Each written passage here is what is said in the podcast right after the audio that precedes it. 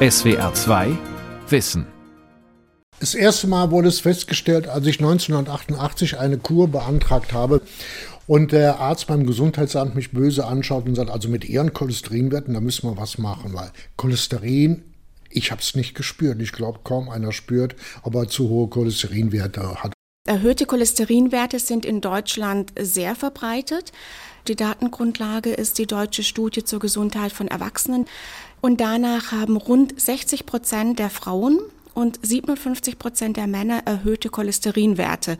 Und von dieser Population haben dann wieder 20 Prozent stark erhöhte Cholesterinwerte. Auf Deutsch, sie brauchen entsprechend Medikamente. Die Medikamente der Wahl sind sogenannte Statine, Cholesterinsenker, die das LDL-Cholesterin über 50 Prozent in entsprechender Dosierung senken können. Cholesterin, was gegen hohe Werte hilft. Von Markus Schwandner. Was ich besonders bemerkenswert finde, ist in dieser Studie, da wurden also ein ärztliches Interview mit den Teilnehmerinnen geführt und Blut abgenommen. Und rund 50 Prozent der Teilnehmer wussten gar nicht, dass sie einen erhöhten Cholesterinspiegel haben. Und von denen, die es wussten, bei denen es also bekannt war, wurden nur ein Drittel behandelt. Stefanie Stock ist Professorin für angewandte Gesundheitsökonomie und leitet das Institut für Gesundheitsökonomie in Köln. Was gegen hohe Cholesterinwerte hilft? Zunächst einmal, sie zu kennen. Stefanie Stock ist überrascht, dass offenbar immer noch Hausärztinnen und Ärzte zu selten das Blut ihrer Patientinnen und Patienten auf Cholesterin untersuchen. Dabei sind erhöhte Cholesterinwerte ein ernstzunehmender gesundheitlicher Risikofaktor. Die Studienlage ist eindeutig. Erhöhtes Cholesterin im Blut kann zu Ablagerungen in den Arterien führen. Diese Ablagerungen wiederum können Herzinfarkt und Schlaganfall auslösen. Pro Jahr erleiden in Deutschland mehr als 300.000 Menschen einen Herzinfarkt, etwa 270.000 einen Schlaganfall. Der Cholesterinwert. Er sollte bei einem durchschnittlichen gesunden Menschen unter 200 liegen, dann ist der Wert normal. Leicht erhöht sind Werte bis zu 240, sie gelten als grenzwertig. Die Maßeinheit dafür ist Milligramm pro Deziliter. Ein stark erhöhter Wert von über 240 gilt als behandlungsbedürftig. Diese Angaben sind jedoch nur eine erste grobe Richtschnur. Sie liegen erheblich niedriger, wenn Menschen unter bestimmten Krankheiten leiden oder bereits einen Schlaganfall hatten. Der Cholesterinwert setzt sich aus den Werten der beiden Cholesterinarten LDL und HDL zusammen. Mediziner interessieren sich vor allem für das böse Cholesterin, das LDL-Cholesterin, erläutert Professor Wilhelm Krone, Leiter der Poliklinik für Präventivmedizin an der Uniklinik Köln. Wenn Sie LDL-Konzentrationen um die 400, 500 Milligramm pro Deziliter haben, kriegen Sie verfrüht und mit großer Wahrscheinlichkeit einen Herzinfarkt. Cholesterin führt zu einer verfrühten Arteriosklerose, zu einer Plaquebildung und diese Plaques, das wissen wir seit ungefähr 20 Jahren, können in den Koronargefäßen rupturieren und dementsprechend zu akutem Herzinfarkt oder akutem Herztod führen. Also hohe LDL-Cholesterin-Konzentrationen sind gefährlich. Rupturieren heißt, dass eine der Ablagerungen in den Arterien reißt. Dann tritt das darin enthaltene Cholesterin aus, wird in die Blutbahn gespült und kann in einem Herzkranz oder einem Gehirngefäß zu einer Verstopfung führen, zu einem Infarkt. Menschen, die Probleme mit dem Herzen, also ein kardiovaskuläres Risiko haben, sollten ihren LDL-Wert unbedingt kennen und senken. Bei mäßigem kardiovaskulären Risiko kleiner 100 und wenn Sie ein ganz geringes kardiovaskuläres Risiko haben, ist genau definiert kleiner 115. Das kardiovaskuläre Risiko hängt davon ab, ob ein Patient etwa raucht und Übergewicht hat oder die Patientin Diabetes hat und sich fettreich ernährt. Auch das Geschlecht ist entscheidend, denn Männer haben ein höheres Risiko. Um ein Extrem zu bringen, Patienten nach Herzinfarkt, nach Schlaganfall, nach Bypass, Herz-Bypass-Operation mit anderen Risikofaktoren zum Beispiel eine schwere Niereninsuffizienz. Das sind Patienten, die eingeteilt werden, kategorisiert werden in Patienten mit sehr hohem kardiovaskulären Risiko und die haben ganz niedrige LDL-Zielwerte.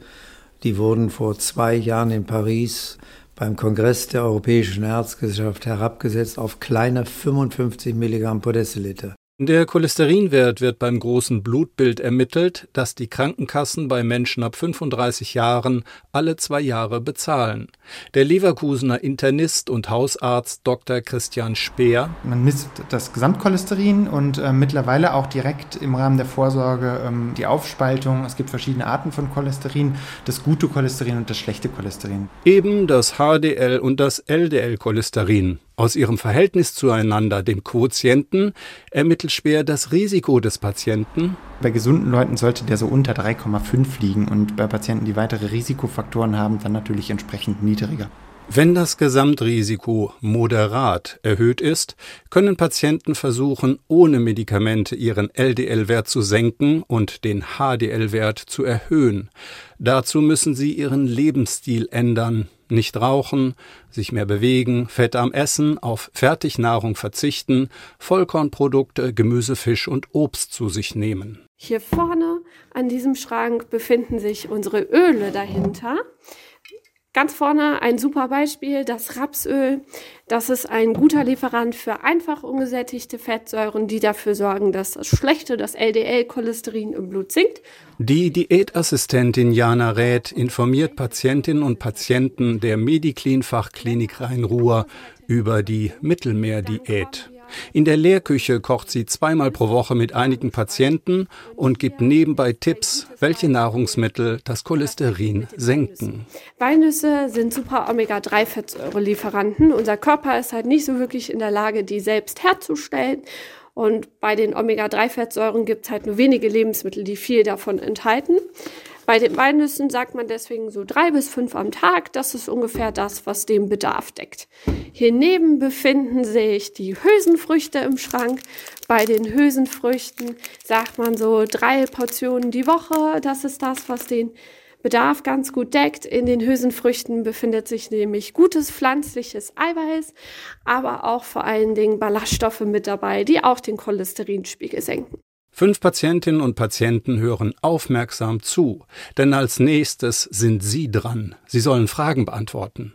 Jana Räth hat das mehrere Seiten umfassende Fettquiz ausgeteilt.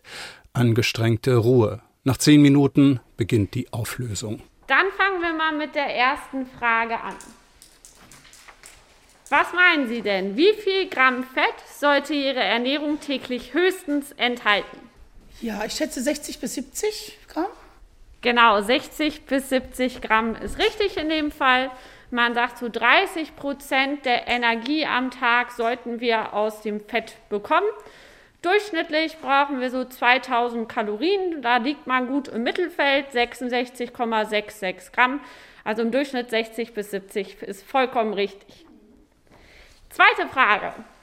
In welchen Lebensmitteln finden wir denn versteckte Fette? Ich habe sie alle genommen. Schokolade, Torte, Wurst- und Käseprodukte und Kartoffelchips. Die Antwort ist richtig, aber Wissen ist nicht schon Handeln. Den meisten Menschen fällt es schwer, die Ernährungstipps umzusetzen und sich im Alltag vom Stück Schokolade zwischendurch oder der Torte am Wochenende zu verabschieden. Auch Karl Josef Thiel musste während einer Reha eine entsprechende Diät einhalten. Was er dort zu essen bekam, machte ihn nicht glücklich. Wurst, die nicht schmeckte, kaum Fleisch, was ich bekam. Vor allen Dingen wurde dann auch auf Gewürze teilweise verzichtet, soweit ich mich erinnern kann. Ich habe immer voller Neid auf die Teller der anderen geschaut und es waren noch die Mengen, die waren sehr eingeschränkt, obwohl, gut, ich habe keinen optimalen Body Mass Index, aber ich bin nicht adipös und hätte gerne etwas mehr gegessen.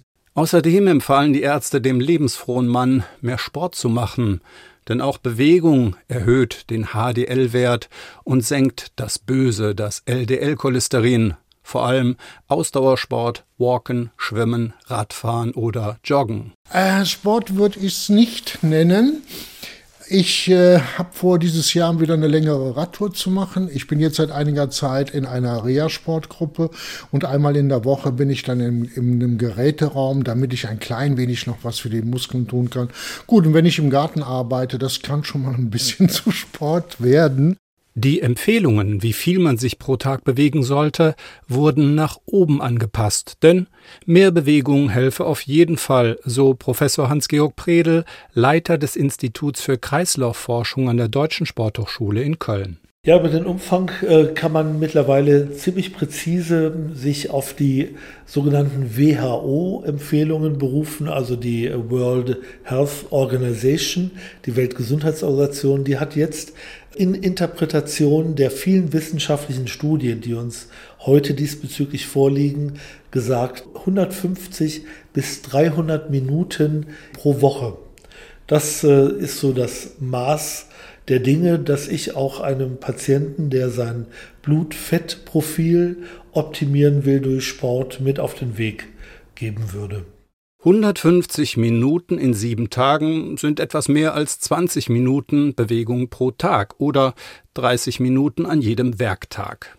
Mit Bewegung meinen die medizinischen Fachleute nicht Sport bis zur Erschöpfung, sondern Laufen ohne Schnaufen. Also in einem moderaten Tempo joggen, schwimmen oder Radfahren, walken oder schnell spazieren gehen. Hans-Georg Predel und seine Mitarbeiter haben in verschiedenen Studien erforscht, wie effektiv Bewegung und Ernährung auf den Cholesterinwert wirken. Anfangs waren sie überzeugt davon, dass eine Änderung des Lebensstils großartige Effekte erzielen würde.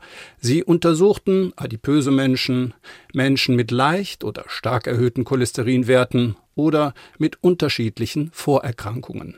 Die aber für den Herzinfarkt und die Arteriosklerose wichtigeren Cholesterinwerte, die waren, das muss man wirklich sagen, vielleicht doch eine kleine Enttäuschung, denn äh, da haben wir in den erst erwähnten Studien, so über acht bis zwölf Wochen, Ausdauersport gesehen, die lassen sich so um acht bis zehn, vielleicht zwölf Prozent absenken.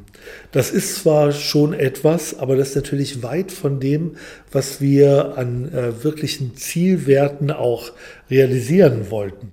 Predel und sein Team passten die Studien an. Die Studien wurden verlängert, das Training wurde intensiver gestaltet, wurde gekoppelt mit äh, Krafttraining, also Ausdauer und Kraft. Es wurden unterschiedliche Gruppierungen angeschaut, Frauen, Männer, aber das Ergebnis blieb im Wesentlichen gleich. Acht bis zwölf Prozent, manchmal vielleicht 15 Prozent. Aber das äh, reicht eben heute nicht mehr aus, um die allgemein akzeptierten Zielwerte, gerade für das Böse, das LDL-Cholesterin, wirklich zu erreichen. In einer Langzeitstudie untersuchten die Kölner Wissenschaftler rund 4200 Menschen. Fast 450 Patienten mit hohem Risiko wurden in zwei gleich große Gruppen unterteilt. Die erste Gruppe, die Lebensstilgruppe, kam dreimal pro Woche über 15 Wochen in die Klinik, machte Sport und kochte unter Anleitung, erhielt Informationen über Ernährung. Die Teilnehmer und Teilnehmerinnen, die bereits Statine nahmen, wurden neu eingestellt und die Medikation optimiert. Der Kontrollgruppe wurde schlicht empfohlen, aufgrund erhöhter Cholesterinwerte den Hausarzt aufzusuchen. Nach drei Jahren wurde die Studie ausgewertet und 2017 veröffentlicht. Wir fanden das, wie ich finde, großartige Ergebnis, dass in unserer Lebensstil betreuten Gruppe tatsächlich nur acht Herz-Kreislauf-Ereignisse aufgetreten sind, im Gegensatz zu 27 in der zunächst vergleichbaren Kontrollgruppe. Also ein wunderbarer Beleg für die Effektivität eben dieses Lifestyle-Programms kombiniert aus äh, sportlichen Aktivitäten und Bewegungsmodifikationen, das Ganze garniert mit Informationen und Motivation. In vielen Studien wurde nachgewiesen, dass Lebensstiländerungen den LDL-Wert senken. Aber senken sie auch das Risiko für Herzinfarkt und Schlaganfall? Ja, das konnte Predel mit dieser besonderen Studie zeigen, dass dadurch auch das Risiko für Herzinfarkt und Schlaganfall deutlich gesenkt werden kann. Aber Auch Menschen, die ihren Lebensstil ändern, sich besser ernähren, mehr bewegen und ihre Medikamente nehmen, können dennoch einen Schlaganfall oder Herzinfarkt bekommen. Patienten sollten ihre Arterien per Ultraschall daraufhin untersuchen lassen, ob in den Gefäßen Verkalkungen sichtbar sind, die ja zu einem Herzinfarkt oder Schlaganfall führen könnten. Charlie Thiel ließ seine Herzkranzgefäße untersuchen, weil er bereits atemlos war wenn er nur die zwei Etagen zu seiner Wohnung hochstieg. Der Arzt fand deutliche Engstellen und deutliche Worte. Das ist alles äh, sehr zu bei Ihnen, die Adern. Entweder wir versuchen es mit Stents oder wir führen eine Bypass-Operation durch. Eine Operation am Herzen ist mit vielen Risiken verbunden. Um sie zu vermeiden, sollte der Cholesterinwert gesenkt werden. Dazu aber reichen eine konsequente Ernährungsumstellung und regelmäßiger Ausdauersport oft nicht aus. Ein gesunder Lebensstil kann den Wert des Cholesterins maximal um 20 bis 25 Prozent senken. Warum das so ist, erläutert Wilhelm Krone von der Uniklinik Köln. 75 Prozent des LDL-Cholesterins wird in der Leber gebildet, nur 25 mit der Nahrung. Wenn Sie auf eine fettmodifizierte Kost gehen, merkt die Leber, du hast ja viel zu wenig Cholesterin im Blut, obwohl es nicht stimmt, und bildet mehr LDL-Cholesterin, zum Beispiel 85 Prozent. Deshalb kommen Sie mit diätetischen Maßnahmen maximal 10 Milligramm pro Deziliter runter beim Gesamtcholesterin oder LDL-Cholesterin. Auf Deutsch, Sie brauchen entsprechend Medikamente. Die Medikamente der Wahl sind sogenannte Statine, Cholesterinsenker, die das LDL-Cholesterin über 50 Prozent in entsprechender Dosierung senken können. Es gibt sieben verschiedene Wirkstoffe, die im Körper ein Enzym hemmen, das für die Cholesterinbildung zuständig ist. In Deutschland nehmen über fünf Millionen Menschen Statine, um ihre LDL-Werte zu senken. Darunter sind viele, deren hohe Werte nicht durch zu fettiges Essen oder infolge einer Erkrankung verursacht sind. Aufgrund ererbter Stoffwechselprozesse haben sie zu viel Cholesterin im Blut, erläutert die Gesundheitsökonomin Stefanie Stock. Wir haben in Deutschland bis zu 30 Prozent der Betroffenen, die eine genetische Prädisposition haben. Das ist die häufigste genetische Erkrankung in Deutschland, Hypercholesterinämie. Solche Menschen haben häufig Werte von über 400, obwohl sie ansonsten gesund sind, Sport machen und sich recht gesund ernähren. Für sie sind Statine eine gute Wahl. Denn obwohl durch verschiedene Publikationen in der Vergangenheit immer wieder an der Notwendigkeit und Wirksamkeit der Statine gezweifelt wurde, ist ihre Wirkung durch viele internationale Studien über die vergangenen 20 Jahre gut belegt, betont Michael Faust, leitender Oberarzt an der Poliklinik für Präventivmedizin der Uniklinik Köln. Die erste Studie war ja mit schottischen Männern, die wahrscheinlich alle rauchten und, und einen Herzinfarkt hatten und hohe Cholesterinwerte. Das war die allererste Studie. Äh, bis hin zu, ich sag mal, auch mittelalten Menschen mit sehr geringem Risiko. Man sieht eigentlich immer eine etwa 30-prozentige Risikoreduktion mit Statinen. Also diese Studien sind sehr konsistent und das macht uns sehr sicher als Wissenschaftler und Kliniker, dass sie tatsächlich eben auch genauso wirken, wie wir uns das vorstellen. Und deswegen sind und bleiben sie Mittel der ersten Wahl. Mit Statinen erleiden also 30 Prozent weniger Menschen mit erhöhten Cholesterinwerten einen Herzinfarkt oder Schlaganfall, egal welche zusätzlichen Erkrankungen oder Risikofaktoren sie haben. Wenn jetzt zum Beispiel mein Risiko insgesamt bei 10 Prozent zum Beispiel liegt, das heißt von 100 Menschen bekämen 10 in den nächsten fünf Jahren einen Herzinfarkt, dann kann ich mit Statinen dieses Risiko von, kann ich so senken, dass eben nur noch sieben und nicht mehr 10 Patienten einen Herzinfarkt bekommen. Medizinerinnen und Mediziner sind sich heute weitgehend einig, dass Statine so früh wie möglich gegeben werden sollten. Dazu hat der Kardiologe Christoph Waldeyer am Universitätsherzzentrum Hamburg-Eppendorf ein Computerprogramm entwickelt, um das Risiko für Herzinfarkt und Schlaganfall für junge Menschen zu ermitteln. Bislang wurde das Risiko nur für die nächsten zehn Jahre berechnet. Waldeyers Programm kalkuliert dieses Risiko für die nächsten 30 oder gar 35 Jahre. Darüber hinaus vergleicht es, wie hoch das Risiko ist, wenn man etwas zur Senkung der Werte unternehmen würde und wenn nicht. Waldeyer erläutert das am Beispiel eines 44-jährigen Patienten mit leichtem Bluthochdruck, aber ansonsten keinen Risikofaktoren. Er raucht nicht, hat ein normales Gewicht und sein LDL-Wert liegt bei etwa 170. Das ist in einem Bereich, wo die ganz strengen Leitlinien sagen, das ist zu hoch, aber wo ganz viele behandelnde Ärzte und Patienten sagen, da muss man nichts machen. Und dieser Patient hätte, wenn wir unser Modell anwenden, ein Risiko in den nächsten 31 Jahren, also von 44 bis 75, einen Herzinfarkt oder einen Schlaganfall zu entwickeln von circa 24 Prozent. Viele Patienten verstehen diese Zahlen allerdings nicht. Was heißt das? Der Patient hätte ein Risiko von 24 Prozent ohne Behandlung. 24 Prozent in diesem Fall würde heißen, wir hätten 100 Individuen mit den eben geschilderten Charakteristikern und dann würden von diesen 100 Individuen 24 Individuen bis zum Alter von 75 Jahren irgendwo auf dem Weg dorthin einen Herzinfarkt oder einen Schlaganfall erleiden. Die Berechnungen von Christoph Waldeyer zeigen darüber hinaus, dass Patienten mit den genannten Charakteristika ihr Risiko auf 10 Prozent senken könnten, würden sie Medikamente nehmen oder ihren Lebensstil deutlich ändern. Sie müssten dies allerdings konsequent tun, sagt Stefanie Stock. Experten nennen die Fähigkeit, medizinische Anordnungen dauerhaft umzusetzen, Adhärenz. Bei beidem ist die Adhärenz schlecht. Bei Lebensstil ist sie in der Regel noch geringer, also noch weniger Menschen schaffen es wirklich im Alltag, sich mehr zu bewegen, ihre Ernährung konsequent umzustellen, obwohl eine Umstellung des Lebensstils ja jetzt nicht heißt, dass ich einen Marathon laufen muss, sondern es geht darum, im Alltag so viel Bewegung wie möglich einzubauen. Also Beispiel, die Treppen zu steigen, anstatt den Aufzug zu benutzen, mal ein Stück zu Fuß zu gehen, zwei Stationen früher aus dem Bus aussteigen, das Auto stehen zu lassen für eine kurze Strecke, mit dem Fahrrad zu fahren. Damit kann man schon sehr viel gewinnen. Ein Medikament zu nehmen, eine Tablette etwa vor dem Schlafengehen, fällt hingegen vielen leichter als täglich eine Runde zu walken und auf Chips, Fertigpizza und rotes Fleisch zu verzichten. Doch wer unter den Medikamenten leidet, wird sie nicht mehr nehmen. Gerade die Statine stehen im Ruf, Muskelschmerzen zu verursachen.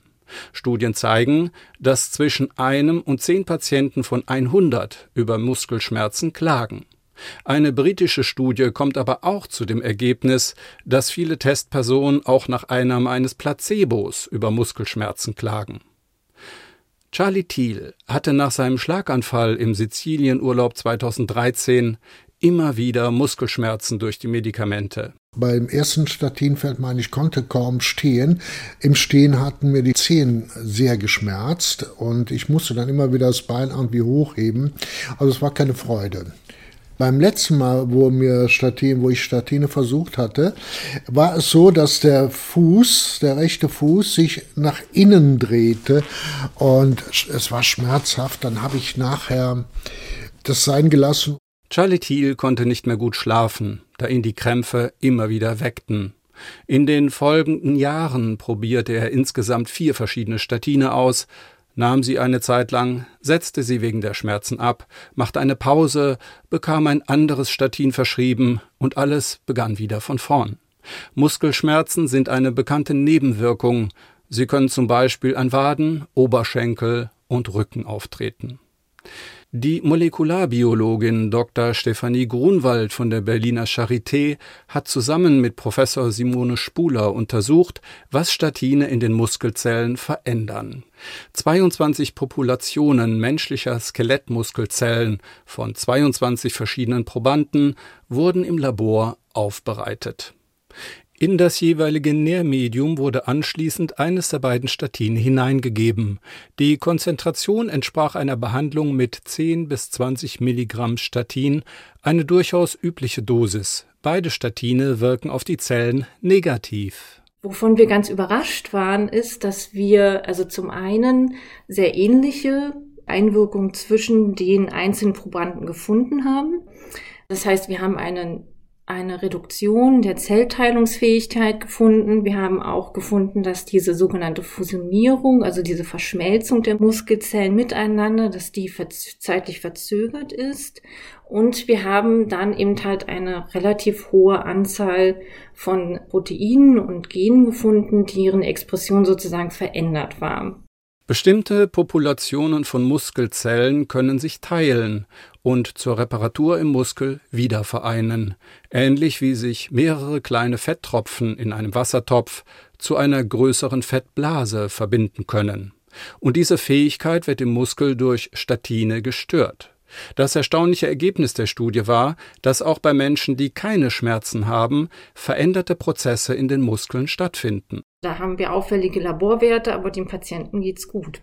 Wenn die Statine auf den Muskel treffen, wenn man so möchte, dann trifft er auf einen voreingestellten Metabolismus, also Stoffwechsel, der individuell ist und durch unsere Gene, aber auch durch unsere Umwelt wie Ernährung, Bewegung geprägt ist. Und das heißt eben halt auch, dass diese Vorprägung einen Einfluss darauf hat, wie so eine Muskelzelle auf die Wirkung der Statine reagieren kann und auch auf Änderungen reagieren wird oder auch kompensieren kann.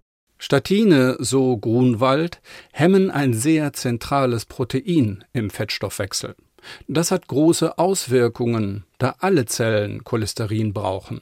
Es ist ein Bestandteil für die sogenannte Zellmembran, also quasi das, womit sich jede Zelle abgrenzt nach außen, aber auch Stoffwechsel und Austausch mit anderen Zellen betreibt. Es ist auch ein Speicherstoff ähm, und es ist auch ein Ausgangsstoff für viele andere Synthesewege, also zum Beispiel auch für die Herstellung von Hormonen. Auch eben halt die Muskelzellen stellen selbst Cholesterin her. Und das ist ganz wichtig, denn in der Membran einer jeden Muskelzelle sind sehr verschiedene Bereiche, die sehr cholesterinreich sind und die ganz wichtig sind für den Austausch der Signale zwischen den Zellen. Das heißt also, Cholesterin spielt also eine sehr große Rolle. Ohne Cholesterin könnten die Zellen gar nicht funktionieren. Statine bewirken nun, dass ein bestimmtes Enzym bei der Cholesterinbildung blockiert wird, wodurch der LDL-Spiegel sinkt. Außerdem beeinflussen Statine den Fettstoffwechsel insgesamt und die Entwicklung differenzierter Muskelzellen, die bei der Schmerzentstehung beteiligt sind die Studien von Grunwald und Spuler deuten darauf hin, dass Omega-3 und Omega-6-Fettsäuren diese schädigende Wirkung von Statinen teilweise wieder rückgängig machten. Das müssen aber weitere Studien untermauern. Und gerade diese beiden Fettsäuren werden bei der Ernährungsumstellung bei erhöhten Cholesterinwerten ja empfohlen. Sie wirken also doppelt. Sie senken den LDL-Wert und mindern die negative Wirkung von Statinen.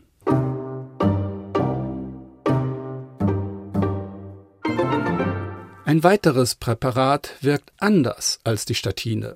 Der Wirkstoff Ecetimib hemmt die Aufnahme von Cholesterin im Darm. Er greift also nicht in die Bildung von Cholesterin ein.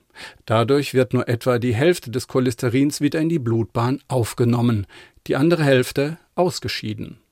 Der Wert des LDL-Cholesterins wird so um etwa 20 Prozent gesenkt. Häufig wird dieses Medikament mit dem Markennamen Ecetrol zusätzlich zu einem Statin verschrieben, wenn der Cholesterinwert besonders hoch ist.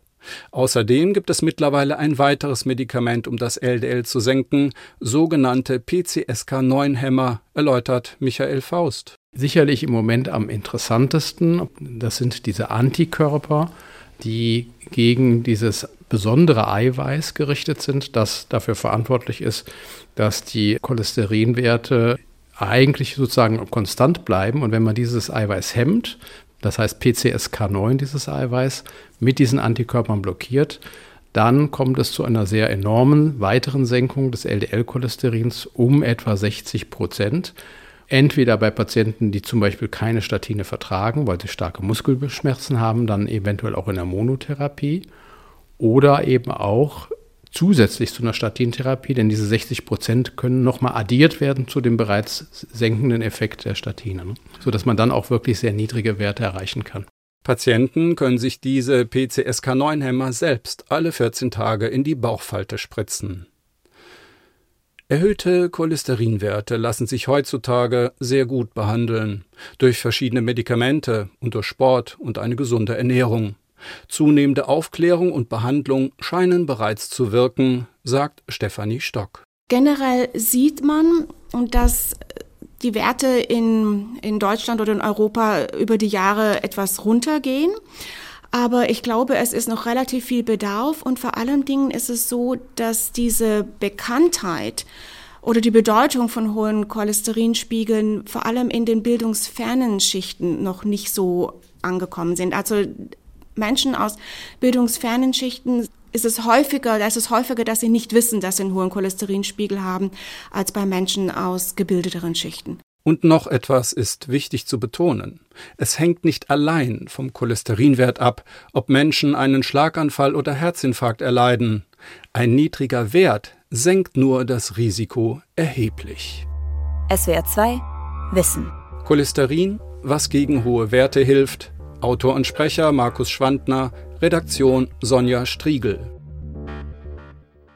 Hallo, ich bin Bernd Lechler. Wenn du diesen Podcast von SWR2 Wissen gut fandst, dann könnte dir auch meiner gefallen. Der heißt Was macht Musik? Und das ist ein Streifzug durch die Popgeschichte, mal nicht anhand von Bands oder Songs oder Alben, sondern es geht um die Instrumente. Wer hat das Schlagzeug erfunden? Warum macht der Bass so süchtig? Und wie funktioniert ein Synthesizer? Zehn Instrumente in je 150 Sekunden, welche Songs sie geprägt haben und wer sie meisterhaft spielt. Hört mal rein. SWR 2 Wissen. Manuskripte und weiterführende Informationen zu unserem Podcast und den einzelnen Folgen gibt es unter swr2wissen.de.